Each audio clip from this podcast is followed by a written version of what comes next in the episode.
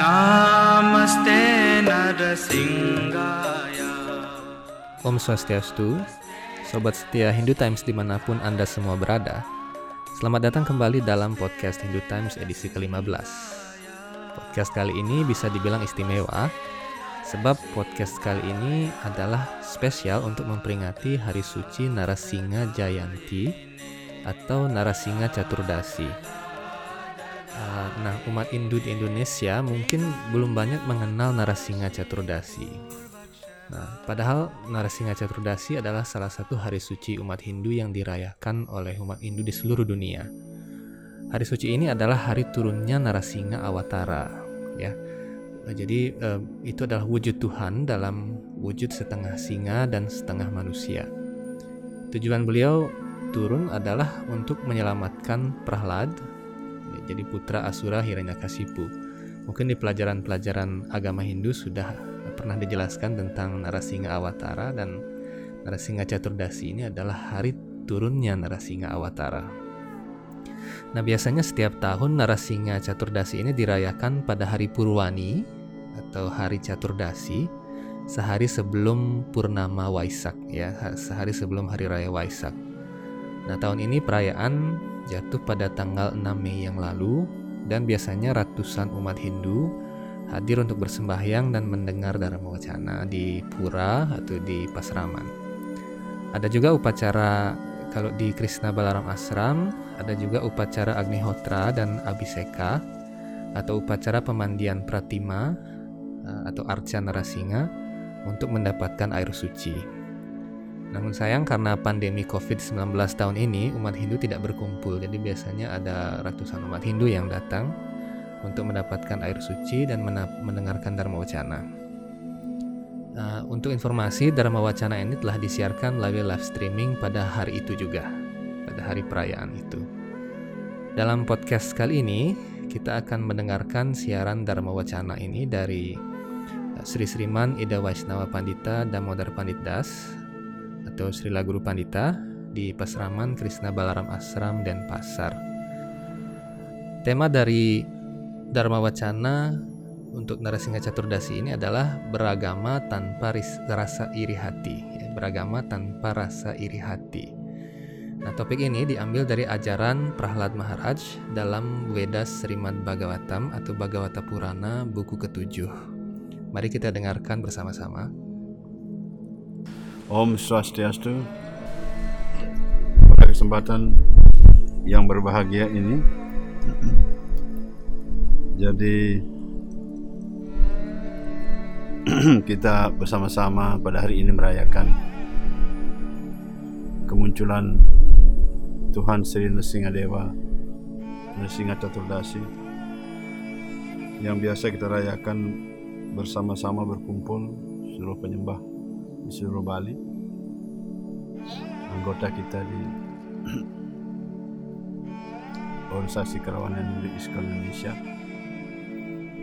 namun karena sekarang situasinya masa pandemi begini jadi karena itu menggunakan media agar para penyembah bisa mendengar dari rumah, melihat dari rumah masing-masing. Dan Perayaan hari ini dihadiri oleh para petugas saja.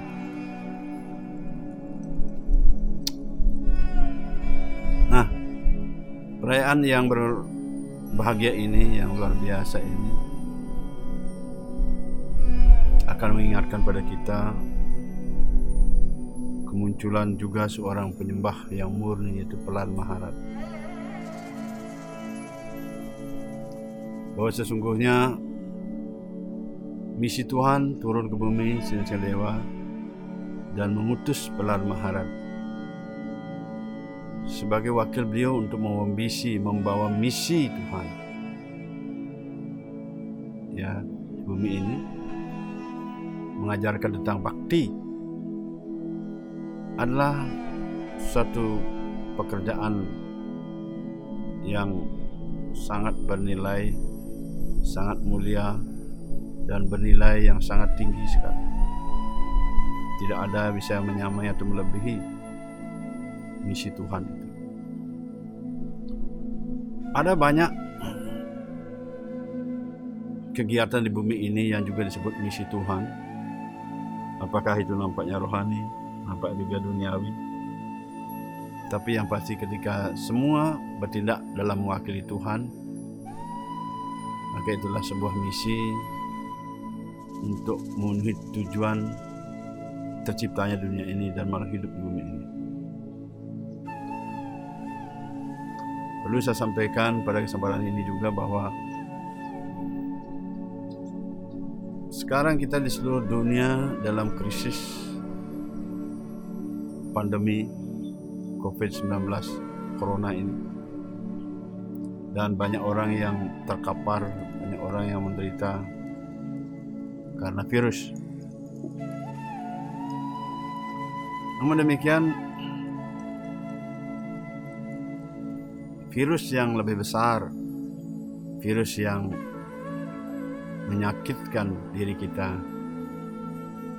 virus yang menghancurkan diri kita, bukan hanya sekali, tapi berkali-kali bahkan berkelahiran demi kelahiran, yaitu virus rasa iri. Itu tak ada COVID berapa di sana. Kalau corona COVID-19, ini COVID tak terhingga. Tak bisa disebut. Sifat iri. Jadi virus sifat iri ini bercokol dalam hati setiap orang, hampir setiap orang. Yang menghancurkan orang itu sendiri. Baik dalam kehidupan di dunia material ataupun tujuan kita akan mencapai dalam rohani. Karena itu misi pelan Maharat turun ke bumi sebagaimana dikutip oleh Sila Prabhupada adalah untuk membebaskan diri kita semua dari sifat iri, envious. Karena ciri-ciri dari kehidupan orang yang beragama yang tidak memiliki sifat iri. Karena sifat iri selain membahayakan dirinya sendiri juga membahayakan orang lain. Karena sifat iri orang berbuat apa saja demi tercapainya cita-cita itu. Itu sangat mengerikan. Karena itu pada hari ini, pada hari ini kita semua diingatkan bahwa kemunculan Tuhan Rasa Dewa yang disambut oleh pelan Maharat adalah ketika sifat iri itu sudah bersih dari hati kita. Tuhan muncul di hadapan pelat Maharat seorang penyembah yang tidak memiliki sifat iri. Ya. Dia kesipu memiliki sifat iri. Ayah pelan Maharat. Tuhan tidak ingin itu. Sama sekali Tuhan tidak menginginkan orang memiliki sifat-sifat iri. Sifat iri hanyalah dimiliki oleh mereka yang bermental raksasa dijelaskan, demon, demoniac mentality. Karena itu siapa pun di antara kita, kita bersama-sama belajar untuk membersihkan diri dari sifat-sifat iri. Sifat iri membuat sakit hati. Dalam hatinya sakit. Dan keseluruhannya menjadi sakit. Setelah Prabhupada mulai tugas beliau membawa misi Tuhan, misi Cata Mahaprabhu, adalah dalam rangka untuk membersihkan kita semua dari sifat-sifat iri itu. Tentu tidak mungkin semua orang bisa bebas. Namun demikian, kita punya tugas lahir di bumi ini adalah untuk meninggal dunia ini nanti pulang ke dunia rohani kembali pada Tuhan dan untuk kembali pada Tuhan itulah kita harus bebas dari sifat iri Guru kita Sila Guru Winda Swami, Sila Guru Dep, dan Sila Bhakti Swarup dalam Dargo Samara juga menegaskan hal itu. Bahwa dalam masyarakat beragama yang dikatakan hidup rohani beragama artinya hidup rohani. Sanatana dharma. Jika kita beragama artinya suatu kewajiban yang kekal. Agama artinya kekal, berarti sanatan dharma. Dan beragama Hindu juga adalah agama yang kekal. Di mana kita hidup rohani dengan salah satu cirinya bebas dari sifat iri itu. Iri itu bisa terjadi iri kepada Tuhan, iri kepada orang suci, kemudian iri pada agama, iri juga dalam kehidupan duniawi pada orang lain yang berhasil secara duniawi. Dah, kedua iri itu baik rohani maupun material dari pandangan rohani maksudnya dan material adalah iri yang tidak baik. Dari enam musuh kita katanya sadripu itu maka sifat irilah yang paling tidak bisa ditoleransi, yang paling tidak bisa dipertahankan, yang paling tidak bisa diajak berteman. Sifat iri. Karena iri pada Tuhan, kita menghina siapa pun yang lain yang tidak seiman dengan kita yang tidak satu serada, satu iman dengan kita. Iri pada Tuhan, bahkan kita menghina Tuhan mereka. Padahal setiap orang punya Tuhan, setiap agama punya Tuhan masing-masing. Tuhan satu, dan karena itu Tuhan sebut dengan Maha Perkasa, Almighty God. Karena keperkasaan beliau, beliau membagi diri beliau menjadi sekian banyak sesuai dengan harapan dan tujuan daripada agama yang telah diturunkan oleh Tuhan sendiri. Berbagai bentuk. Karena itu orang lain yang tidak turut di dalamnya, mereka tidak paham dan tidak mengerti. Walaupun belajar di sana mempelajarinya. Andaikan orang meneguk, apa ingin tahu rasa madu. Bagaimanapun dia mempelajari ketika mereka tidak pernah menikmati madu mereka tidak akan sempurna untuk menyampaikan. Orang yang meneguk madu adalah dia sempurna menyampaikan bagaimana madu itu sesungguhnya. Walaupun dia tidak punya ilmu madu terlalu banyak. Demikian orang yang menganut ajaran agama, hmm, walaupun mereka tidak tahu banyak tentang ajaran agama, tapi ketika mereka tekun, maka mereka yang paham secara sempurna. Apalagi menempuh jalan bakti seperti Pelan Maharaj ajarkan. Walaupun mereka belum mengerti ajaran-ajaran dari kitab suci, mereka tidak, maksud saya tidak menghafal, tidak menekuni yang maksudnya ajaran, tetapi menekuni apa yang diajarkan dan mengikuti petunjuk-petunjuknya sesuai dengan aturan bakti itu. Mereka dianggap sudah mengerti pengetahuan beda itu sendiri. Maksud saya tadi bahwa ketika mereka belum paham pengetahuan beda, katanya secara formalitas, tapi ketika menekuni bakti mereka pun dianggap sudah paham.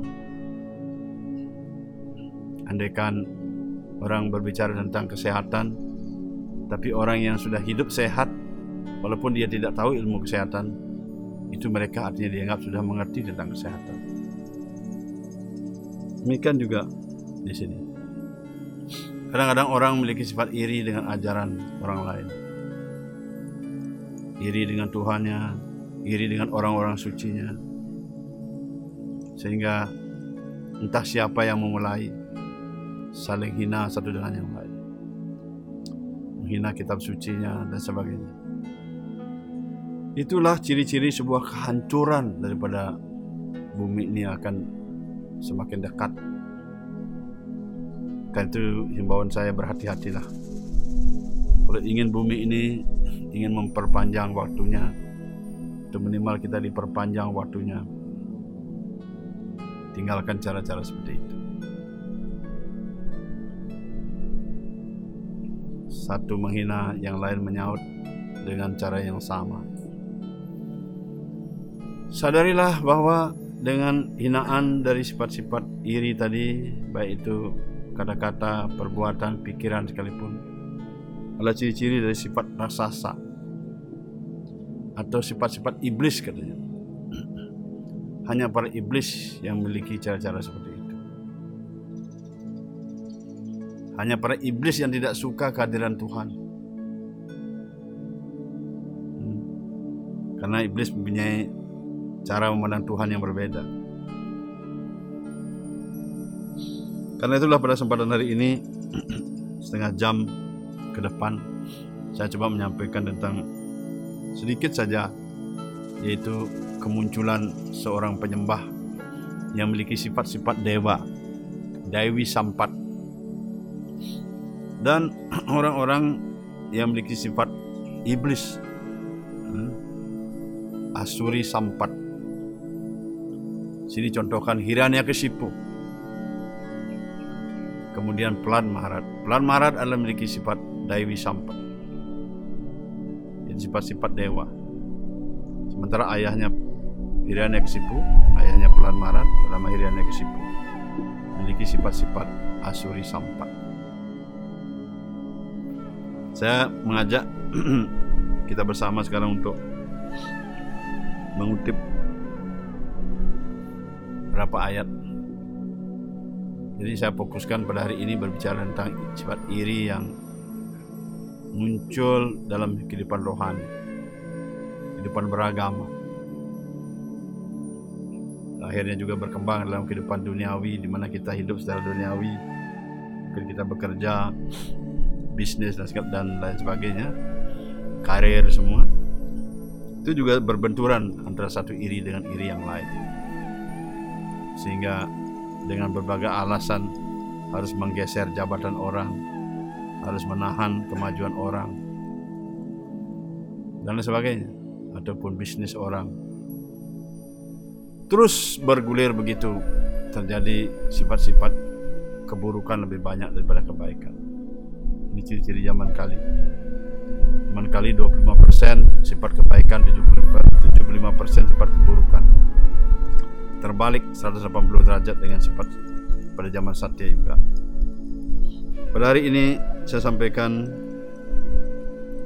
pertama saya menyampaikan bahwa Hiranyakesipu dan para pengikutnya yaitu para raksasa atau para iblis menuduh Pelan Marat sebagai duri duri dari pohon berduri katanya di tengah-tengah tumbuhan candana. Jadi candana itu di dalam candana, jadi tumbuhan berduri itu adalah kaktus. Kaktus itu tumbuh di gurun pasir kebanyakan atau daerah panas yang kering begitu seperti gunung-gunung gundul pantai-pantai di mana itu itu khusus di gurun pasir banyak kaktus bahkan kalau buah naga itu juga tergolong kaktus kaktus sendiri juga berbuah dan saya pernah melihat itu ada buah kaktus seperti itu juga dan katanya bisa digunakan juga.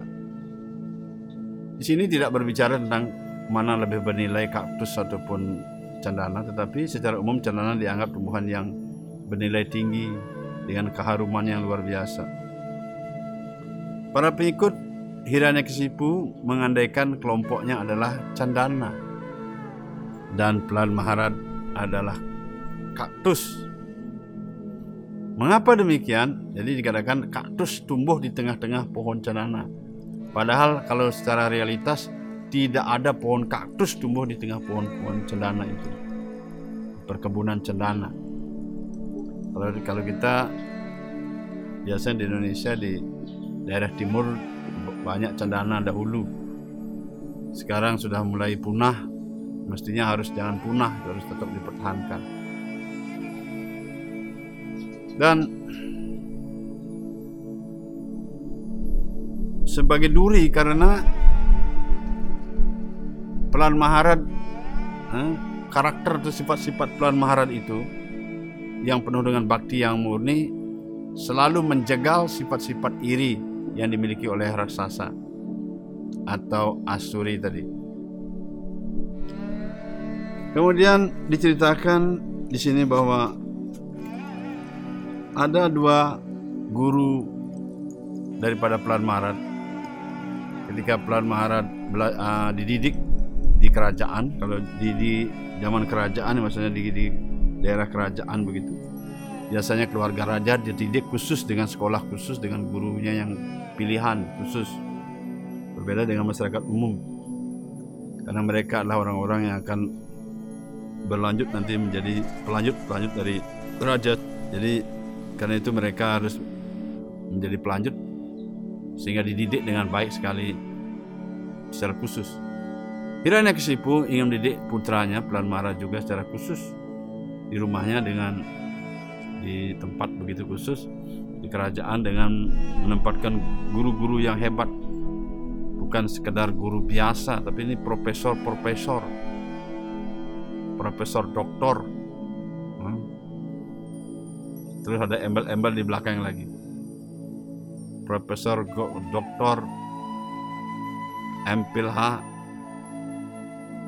M apalagi SPDH sudah tuh MPD dan lain sebagainya. Pokoknya semua embel-embel banyak. Itu adalah guru-guru yang mengajarkan ajaran ilmu pendidikan pendidikan secara duniawi. Jadi pelan malah dididik oleh para profesor itu. Kenapa saya katakan ini para profesor? Yang bernama Sanda dan Amarka itu adalah putra-putra dari guru besar Acarya Sangka, uh, Sukracarya. Ya. Bagi yang ngantuk diri aja nanti. Siapa yang ngantuk dengan pelajaran berdiri aja biar. di rumah nih ngantuk nih ya di rumah ngantuk diri jadi mengapa saya katakan ini profesor yang mendidiknya? Ini Hiranyakesipu adalah raja seluruh planet ini. Hanya kerajaan surga dipimpin Dewa Indra saja yang belum ditaklukkan tetapi sudah ingin ditaklukkan oleh Hiranyakesipu para dewa pun masih sudah takut sama Hiranyakesipu jadi bukan raja main-main ini.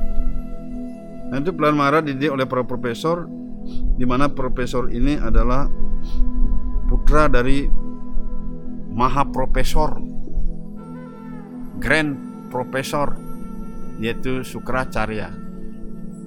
Sukracarya ini adalah guru besar dari seluruh kelompok iblis. Tandingannya adalah Brihaspati maha profesor juga itu nanti guru besar dari para dewa dan di sini Sanda dan Amarka mengajarkan Pelan Marat bagaimana ajaran-ajaran yang telah diajarkan berbagai ajaran ya. kemudian juga mendidiknya dengan menghukum menghukum kalau salah Kemudian berbagai cara lah pendidikan sana. Bagaimana juga mengajarkan agama. Ini profesor merangkap. Tapi cara agamanya dikit berbeda dengan pandangan agama yang dimiliki oleh Pelan Marat. Begitu. Kemudian pengembangan ekonomi, kenikmatan indria, bagaimana caranya mengembangkan nanti bisa kita menikmati indria, bagaimana pengembangan ekonomi, kemajuan bisnis pada saat pandemi seperti sekarang bisnis apa yang harus diambil supaya tidak pulang kampung jadi didik ini ilmu ini punya ini dan dipraktikkan kalau profesor yang aja kalau profesornya yang kurang apa ilmunya mungkin hanya diajarkan fokus satu hal saja. Jadi tidak lihai semuanya. Mestinya kalau kita ingin mendapat pendidikan-pendidikan begitu kan ada banyak seminar-seminar apa semua begitu. Harusnya kita bisa memberikan seminar dengan berbagai bentuk kehidupan manusia dalam berbagai level yang kita prediksi ke depan terjadi sesuatu yang sangat berat kalau sesuatu yang menyenangkan sudah mudah. Apalagi kita di Bali misalnya. Pariwisata semua banjir turis semua yang mudah saja mengajarkan. Tinggal sekolah di pariwisata. Tapi bagaimana kalau turisnya nanti diganti oleh apa capung-capung saja yang berterbangan apa yang harus kita lakukan? Sudah tidak ada turis lagi itu misalnya. Seperti sekarang ini kan sementara nih sementara sementara nanti mudah-mudahan kembali lagi ya jadi apa yang harus kita lakukan lumayan juga sementara tiga bulan nak makan udah mati kita Udah usah tiga bulan, tiga hari saja. Sekarang puasa satu hari udah. Loh, kok loyo kelihatan semua itu. Satu hari ini kita puasa bayangkan. Itu sudah loyo. Bagaimana kalau di... terus?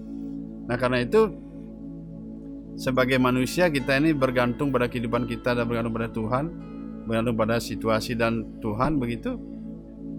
Haruslah punya ide-ide kecerdasan apa yang harus dilakukan untuk melamatkan diri sendiri. Jangan hanya bergantung saja kepada pemerintah. Kita minta tolong pemerintah apa harusnya tolong bantu saya semua. Pemerintah juga terbatas, ntar habis sudah dananya pemerintah ya kita mati bersama kan begitu. Karena hidupnya bergantung jadi kita manja. Melakukan suatu. Dari zaman dahulu memang sudah biasa terjadi hal-hal seperti ini. Ya bukan sekarang saja, artinya istilah naik turunnya ekonomi. Karena itu daerah kita yang bagus di Indonesia ini harus dimanfaatkan. Minimal kita bisa makan apa yang harus kita lakukan sehingga kita tidak hidup bergantung. Kalau kita lakukan sesuatu ada bantuan syukur. Kalau tidak kita aman masih. Tapi kalau hanya bergantung saja hidupnya di kehidupan rumah tangga lah begitu. Kalau anak-anak bergantung saja sama orang tua hidupnya pasti dia tidak punya kecerdasan untuk berbuat sesuatu. Akhirnya dia kelaparan hidupnya karena kita bergantung. Ini kan juga kita sebagai masyarakat. Nah sekarang hmm, di sini ajaran daripada kedua profesor ini bagaimana juga mengajarkan hal-hal seperti itu. Pengembangan ekonomi, kenikmatan indria yang dengan bikin mereka terdidik begitu. Nah kemudian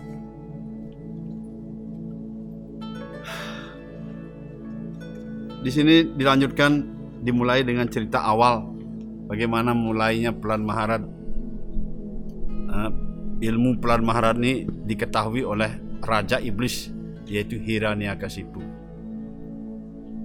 Kalau dulu Raja Iblisnya seperti Hiranyakasipu luar biasa karena saingannya juga berat.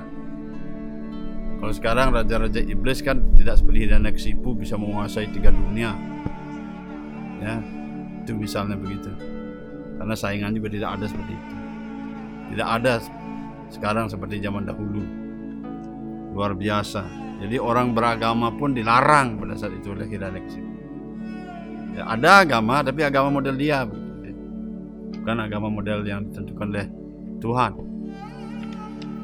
Di sini dijelaskan bahwa dalam skandal ketujuh bab 5 ayat 19 Tata enam guru gyatwa gyatwa jaya tayam Dai tiendram dar sayam asa matir meristam alang kritam Jai Sina Singha Bhagawan kita. Mudah-mudahan Singha Dewa puas dan diberkati kita semua. Bumi ini menjadi bersih, aman, bagus, tentram. Hari ini beliau muncul dan kita dia jauhkan dari segala derita apa pun bentuknya dan diingatkan kembali kita untuk selalu sadar pada Tuhan sesuai dengan keyakinan agamanya masing-masing. Ini saya dikatakan bahwa setelah beberapa saat guru dari Pelan Marat yang bernama Sanda dan Amarka itu mengajarkan kepada Pelan Marat nah, pendidikan yang sudah cukup dalam urusan-urusan diplomatik tentang memuaskan para pemimpin publik. Karena beliau adalah calon raja begitu. Di mana bagaimana caranya jadi pemimpin untuk menempatkan pemimpin yang lain bawahannya pos-pos yang tepat? The right man on the right place begitu istilahnya. Supaya tepat guna. Ya.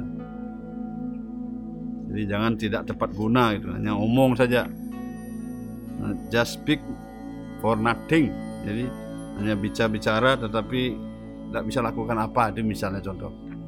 Kata di sini telah diajarkan begitu katanya. Kemudian di sini bagaimana juga membagi dan mengatur seluruh mereka itu dan memberikan hukuman bagi orang-orang yang salah ataupun tidak tunduk terhadap aturan kan begitu. Ini pelan marat karena putra raja kan. Pada suatu hari eh, setelah pelan Maharad dimandikan oleh ibunya, pelan masih kecil nih. Sekitar umur ya ya sebelum 10 tahunan lah begitu. Masih kecil lah. Masih dimandikan ibunya nih. Masih dimandikan ibunya, disisirin sama ibunya. Malumlah anak satu-satunya yang lahir begitu tampan dan memberikan pakaian, menghias dia dengan pakaian-pakaian secukupnya.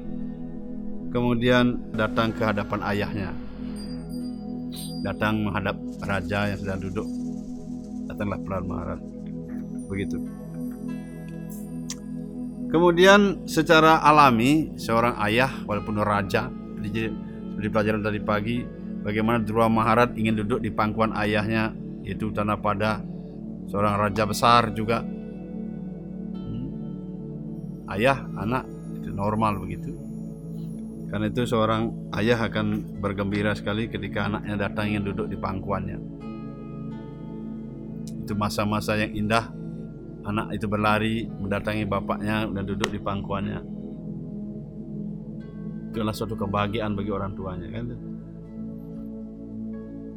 seperti halnya Tuhan Sri Krishna walaupun umur beliau sudah 18 tahun nah, ketika datang ke Mathura usai membunuh Kangsa nah, Tuhan Krishna datang kepada ayah dan ibunya yang Basudewa dan Dewaki untuk duduk di pangkuannya. Bahkan diceritakan Tuhan Krishna dilus-lus oleh ibunya dan disusui jadi sudah gede gitu masih juga manja-manjaan sama ibunya nah, ceritanya nah, jadi bukan disusui begitu tapi artinya seperti menyayangi seperti anak yang sudah disusui gitu. Faktanya juga diceritakan bahkan air susu ibunya Dewaki itu keluar pada saat itu. Gitu ya. Karena itu bagaimana seorang anak itu berbuat pada orang tua di pelajaran dari pagi. Jangan sebagai anak ngomongnya kasar pada orang tua. Cabang. Uh, istilah balinya kalingan kalingan ngomong home swastiastu temu bapaknya. Menegur aja enggak kalau ngomong kalau dia perlu uang belum minta sama bapaknya.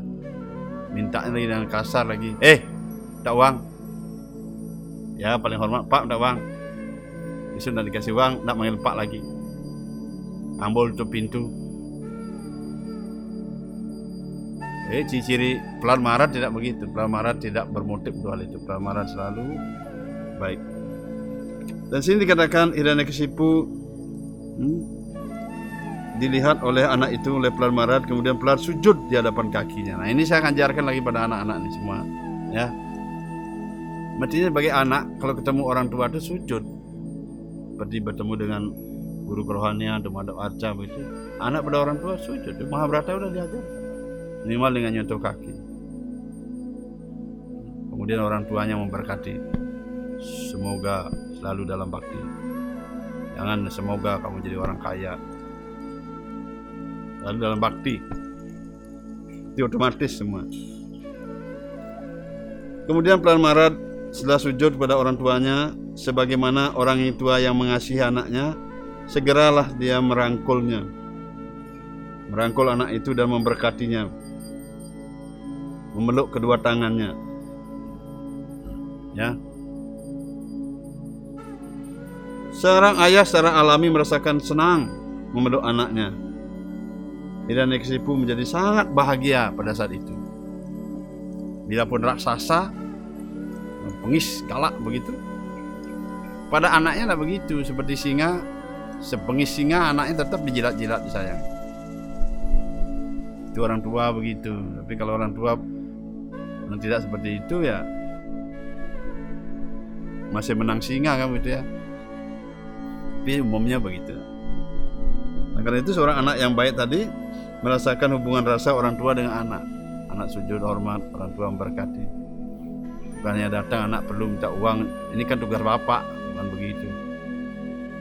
Melihat model sekarang orang punya begini ikut beli gini ikut begini semua ikut ikut ikut ikut. Jadi berkat itu akan mengalir dari Tuhan secara otomatis ketika kita menjadi anak-anak yang baik. Agama mengajarkan sifat-sifat itu. Ya. Sifat-sifat yang luhur. Karena dengan dimiliki sifat-sifat yang baik antara ah, anak-anak tadi, itu menunjukkanlah keluarga-keluarga besar, keluarga bangsawan, keluarga-keluarga yang terhormat, yang diberkati Tuhan, para dewa, para luhur. Kita melihat semua di Bali ini luhur kita semua orang hebat-hebat. Luhur kita akan bahagia dan puas memberkati dari alam sana ketika melihat keturunannya anak-anak yang baik, anak yang santun, anak yang bermoral, anak yang berbudi, anak yang memiliki iman, serada keyakinan yang kuat pada Tuhan, yang hidupnya suci rohani. Mereka bangga bahagia. Nah, karena itu dengan sifat-sifat tadi yang religius, yang bagus yang kita miliki, yang menyentuh sampai perasaan para dewa, para luhur dan Tuhan sendiri, khususnya di sana memiliki sifat-sifat ketuhanan, sifat-sifat dewa. Cara berbicara yang santun, yang sopan pada orang yang lebih tua, pada orang tua, pada orang yang lebih tua, begitu kan? Kemudian menyayangi yang lain semua. Itulah sifat-sifat luhur, suci yang bebas dari hal-hal yang kotor dalam diri kita. Itulah keluarga-keluarga bangsawan. Walaupun hidupnya bersahaja, sederhana, dengan makan sayur bayam setiap hari misalnya begitu. Mereka lah keluarga besar. Nah sini Irian Kesipu sangat bahagia sekali karena hal itu. Namun demikian eh, kebahagiaannya tersendat sedikit terganggu di sini. Bagaimana Dewa Sinarada menyampaikan pesan ini kepada Yudhistira Maharad. Jadi pertanyaan Yudhistira Maharad ini tentang bagaimana sifat-sifat pelan Maharad Kemudian Hiranyakasipu berkata, anakku yang kukasihi, anakku yang kusayangi, ya.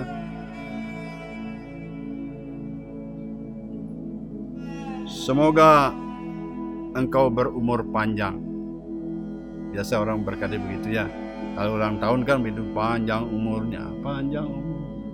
Nah itu ya lagunya. Kalau ditambah lagi depannya doa begitu kan. Ya tidak salah mendoakan orang panjang umur. Yang penting jangan mendoakan orang panjang tangan saja. Kalau mendoakan panjang umur tidak apa-apa. Semoga panjang umur. Tapi ada ruginya juga panjang umur. Kalau panjang umurnya saja terus tempat tidur terus tidak bisa bangun ya rugi juga. Panjang umur sehat rohani kan begitu. Awet muda mesti lagi. Ya, uang banyak tidak pernah sakit, tidak pernah kena dosa, ini dia. Nah karena itu ini doa kepada putranya ya biasa lah banyak umur itu loh, umum. Kemudian karena demikian banyak waktu yang kau telah dengar dan banyak hal kau telah dengar, kau telah pelajari dari gurumu. Sekarang mohonlah ulangi di hadapanku apa saja hmm, hal-hal yang terbaik itu yang dari pengetahuan itu yang kau dapatkan. Begitulah bapaknya bertanya secara sederhana sama seperti kita lah. Anak kita pulang sekolah begitu. Kemudian dia berlari menemui bapaknya. Ada anak-anak begitu. Pulang sekolah berlari menemui bapaknya apa ke dapur langsung. Kemudian bapaknya bertanya, "Ya duduk sore-sore lah sambil makan pisang goreng dengan minuman hangat." Begitu tanya kepada anaknya, ini orang tua yang sempat ini nanti sekarang orang tua ini datang anaknya tidur pergi anaknya tidur. Orang tua yang sempat bertanya nak apa saja pelajaranmu di sekolah? Biasanya anak-anak cerita pada orang tuanya gimana tadi dia? Nah, kan begitu. Ini anak-anak yang sama orang tua tapi anak-anak rantauan kadang-kadang kalau kita di rantau orang tua di jauh di tempat lain. Ya sekarang gampang bercerita pakai ini. Kalau zaman zaman kita dulu Bagaimana bercerita bertemu setahun sekali, kalau lagi. Kemudian selanjutnya di sini Pelan Marat menjawab.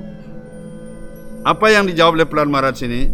Yaitu mendengar, memuji tentang Tuhan, nama suci Tuhan, bentuk Tuhan, kualitas Tuhan, perlengkapan Tuhan, dan kegiatan Tuhan Sri Wisnu. Pelan Marat mengatakan Tuhan Sri Wisnu langsung. Hmm? Jadi kita di umat Hindu memuja berbagai manifestasi Tuhan. Itu mereka Tuhan semua manifestasi kita. Tapi mungkin yang di luar Hindu tidak paham. Karena tidak beragama Hindu demikian juga kita. Beragama Hindu apa yang diajarkan di tempat agama lain juga tidak paham. Karena itu di sini kita saling menghargai saling menghormati dan lurus dengan ajaran agama kita masing-masing dan kuat iman serada karena di sini diajarkan bagaimana tadi menghilangkan sifat iri itu di sini pelan marat. Pelan marat mengajarkan di sini bagaimana kita itu mencintai Tuhan sesuai dengan imannya, agamanya masing-masing. Kuatkan cinta itu sampai 100%. Cinta kita pada Tuhan. Dan pada saat sama kembangkan sifat-sifat ketuhanan, yaitu sifat-sifat kasih pada setiap makhluk hidup. Itulah orang beragama. Kadang-kadang orang beragama sudah beragama ini pindah sana pindah sini. Itu tidak menguntungkan buat kita sebenarnya. Karena setiap agama dengan ditekuni yang baik itu pastilah eh, dengan menekuni itu dia akan naik tingkat spiritualnya dengan baik sehingga mereka akan paham hubungan dengan Tuhan. Pada sama jangan mikirkan yang lain. Jangan pikir ke lurus. Keluarkan iman sebagai umat. Berapapun jumlah umatnya hmm, entah banyak entah sedikit yang pasti bertahan kuat dengan kualitas yang bagus maka Tuhan menjadi puas. Tapi kalau kita hanya hidup ingin memperbanyak umat sementara kita nggak bisa didik dengan kualitasnya hanya kita ajarkan iman begitu tanpa ajaran moralitas dan sebagainya maka Tuhan pun tidak akan menjadi puas. Tidak ada jaminan untuk hal itu Kalian bisa memiliki keyakinan yang kuat pada Tuhan, tapi pada sama pendukungnya seperti moralitas, etika, bagaimana membersihkan hati pikiran kita dari sifat iri, sifat benci dengan sifat-sifat yang kotor. Belum itu kita bersih, tidak mungkin bisa dekat dengan Tuhan. Karena itu sama seperti kita memakai pakaian, pakaian yang ada tapi pakaian harus bersih, maka seimbang. Pakaian ada tapi kumal, itu tidak akan mendukung sama seperti orang tidak memakai pakaian jadi. Coba lihat kita orang yang berpakaian cobang camping dengan kumal begitu. Apa kita bisa hmm, apa melihat nyaman? Tidak mungkin kan? Sini pelan Marat berceritalah tentang itu. Hmm. Dan mengingat beliau melayani beliau jadi pelan Marat yaitu penyembah Tuhan Sri Wisnu di sini kemudian mempersembahkan kepada Tuhan hormat, puja, sembahyang dengan 16 cara perlengkapan, memuji, mem menyampaikan berdoa-doa pujian kepada Tuhan, kemudian menjadi pelayan Tuhan, menganggap Tuhan adalah teman terbaik dan menyerahkan dirinya kepada beliau, kepada Tuhan. Dengan kata lain melayani Tuhan dengan badan, pikiran dan kata-kata. Itu kita melayani Tuhan, badan, pikiran, kata-kata. Sembilan proses ini diterima sebagai bakti yang murni. Jadi Plat ingin mengajarkan tentang bakti, bakti yang murni. Orang yang mengabdikan hidupnya untuk melayani Tuhan Sri Krishna melalui sembilan cara bakti ini seharusnya dianggap menjadi orang yang sangat terpelajar. Ya. Ya. Sini dikatakan bahwa kalau orang yang mengabdikan hidupnya melayani Tuhan Sri Krishna melalui sembilan metode bakti ini yang murni ini, maka dia dapat dipahami menjadi orang yang sangat terpelajar karena dia telah mendapatkan ilmu pengetahuan yang lengkap.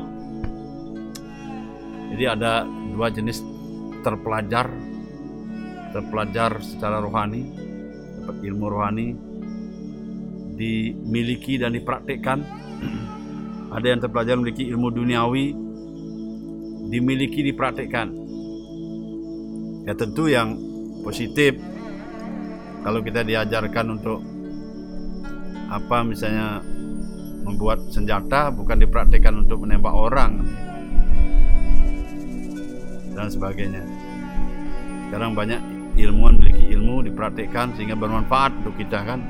Bagaimana cara mendapat mendapat membuat para insinyur misalnya sipil begitu diajarkan bagaimana membuat ya apa namanya jembatan di atas air. Jadi dengan demikian kuat begitu kan misalnya contohnya. Itu kan bermanfaat untuk kita kan dan lain sebagainya. Demikian juga agama. Dan selanjutnya ada banyak sini penjelasan dari guru kita tercinta Sila Prabhupada namun intinya bahwa bagaimana kita dalam proses pengabdian rohani ini mempraktikkan bakti. Jadi dalam ajaran agama Hindu ada beberapa ajaran-ajaran yang harus kita tempuh sesuai dengan apa kemampuan dan keyakinannya seperti bakti, karma, gyana, dhyana dan sebagainya. Kita khusus ini bercerita tentang bakti. Kemudian setelah mendengar kata-kata bakti ini dari bibir anaknya itu, itu Pelan Marat. Hirana Kesipu sangat marah luar biasa, marah luar biasa. Bibirnya bergemetar. Hmm. Kemudian dia memanggil gurunya itu profesor tadi. Profesor dimarahnya. Nah, sebenarnya profesor nggak boleh marah nih, profesor dimarah nih sama raja tentu yang marah ya kalau kita secara umum para profesor dipanggil sama presiden kan begitu kemudian eh, dengan di sini mengatakan kepada tentang keadaan daripada anaknya ini. Sampai beliau Hiranyakasipu mengatakan apa? Wahai guru-guru yang tidak punya kualifikasi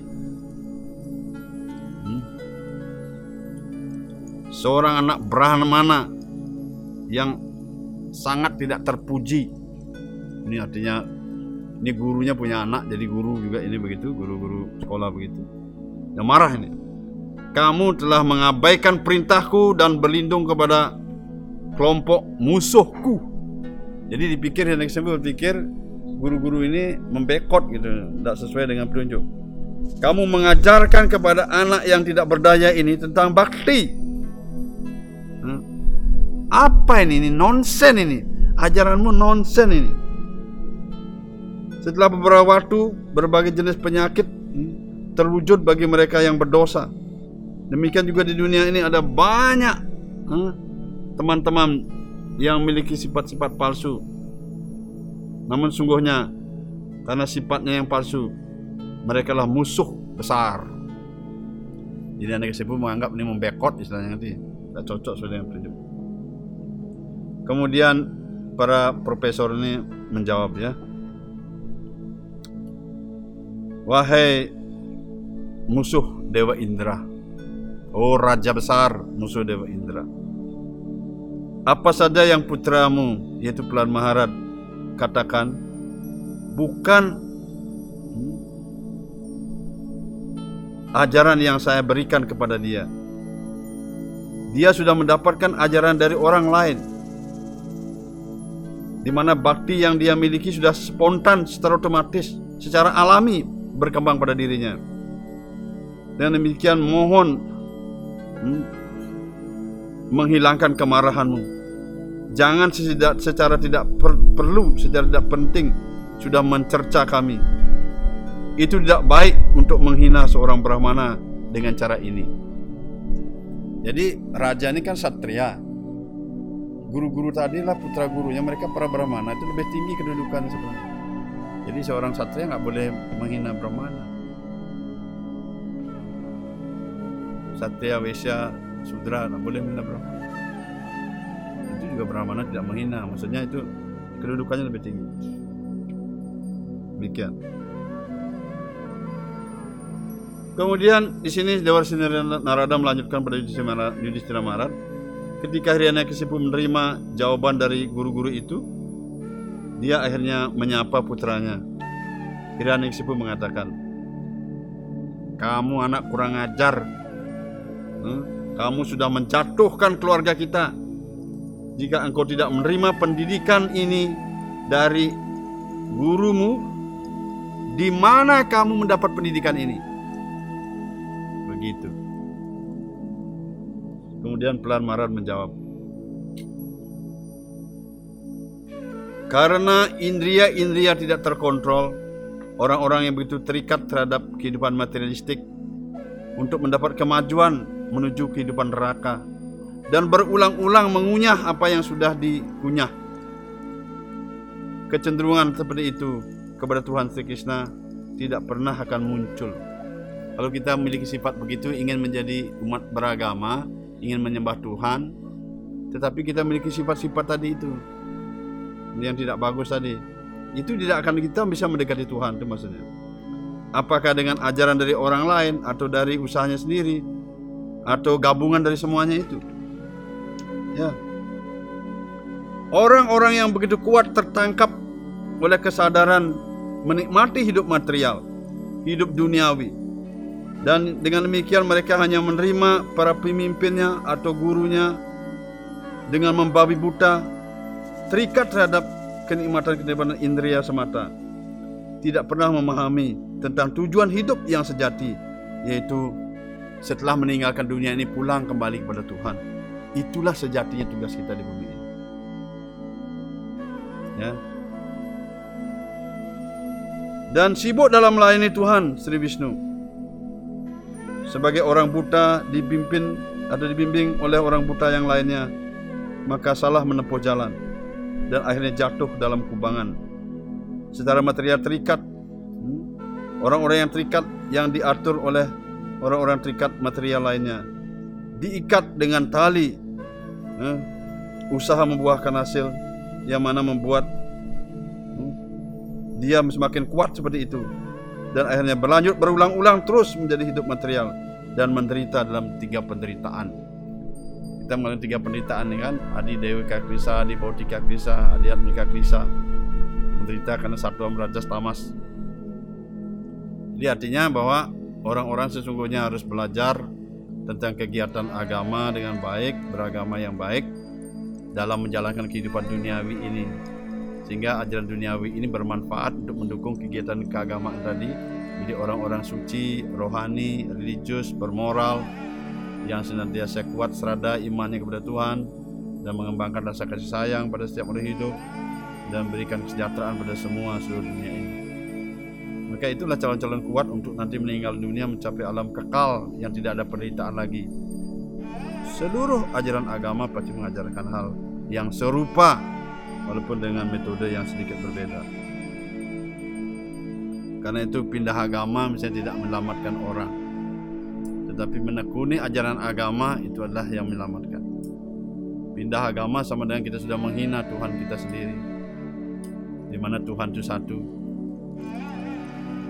Kalau kita pindah meninggalkan agama sama dengan kita sudah menghina Tuhan itu sendiri yang sudah menurunkan agama-agama itu. Jadi dengan mengikuti ajaran agama menekuninya dengan baik, maka dia akan menjadi sukses. Tapi kalau kita hanya berpindah begitu, pasti kita berpikir sesuatu sebelumnya tidak bagus. Karena itu ada sudah kita tanamkan dalam hati kita nah, iri kepada Tuhan dengan cara yang berbeda. Itulah hambatan terbesar. Tuhan akan menjadi puas ketika kita mengikuti ajarannya sesuai dengan tuntunan itu. Bukan karena kita berpindah-pindah begitu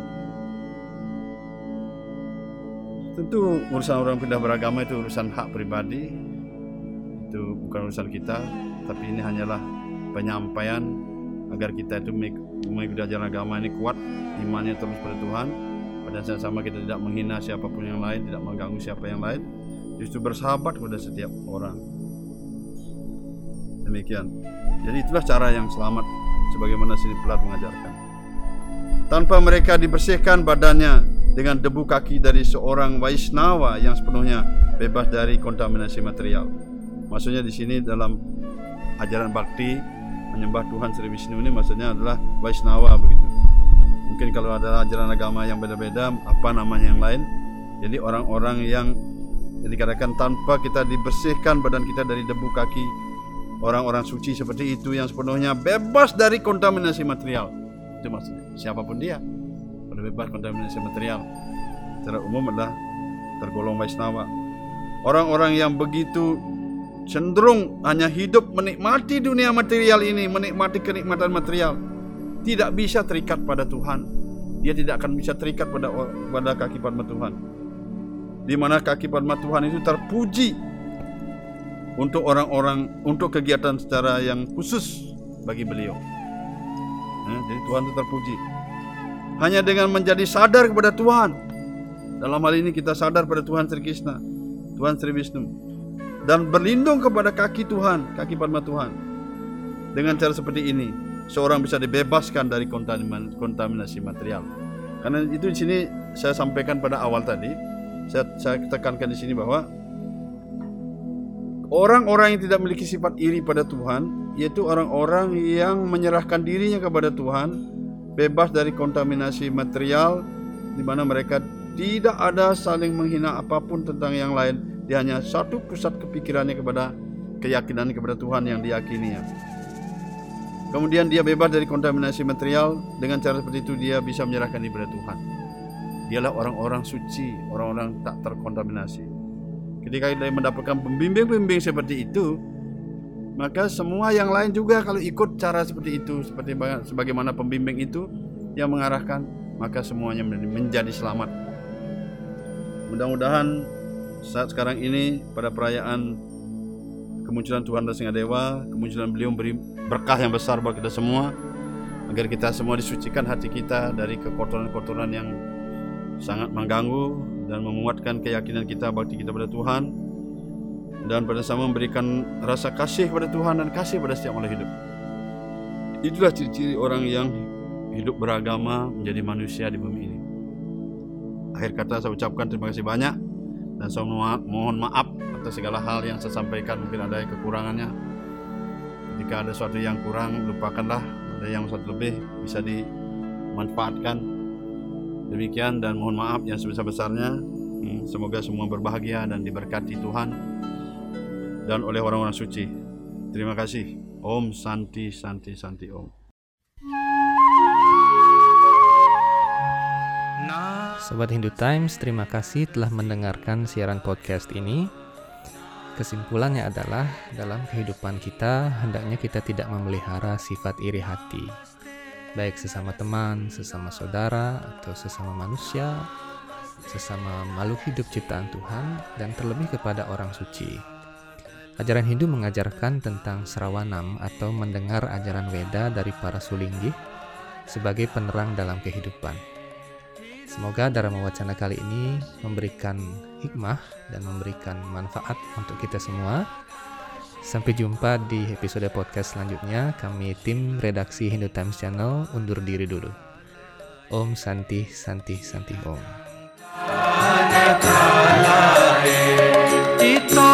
ृ सिङ्गा पर न सिङ्गारिनसिंहा परतो न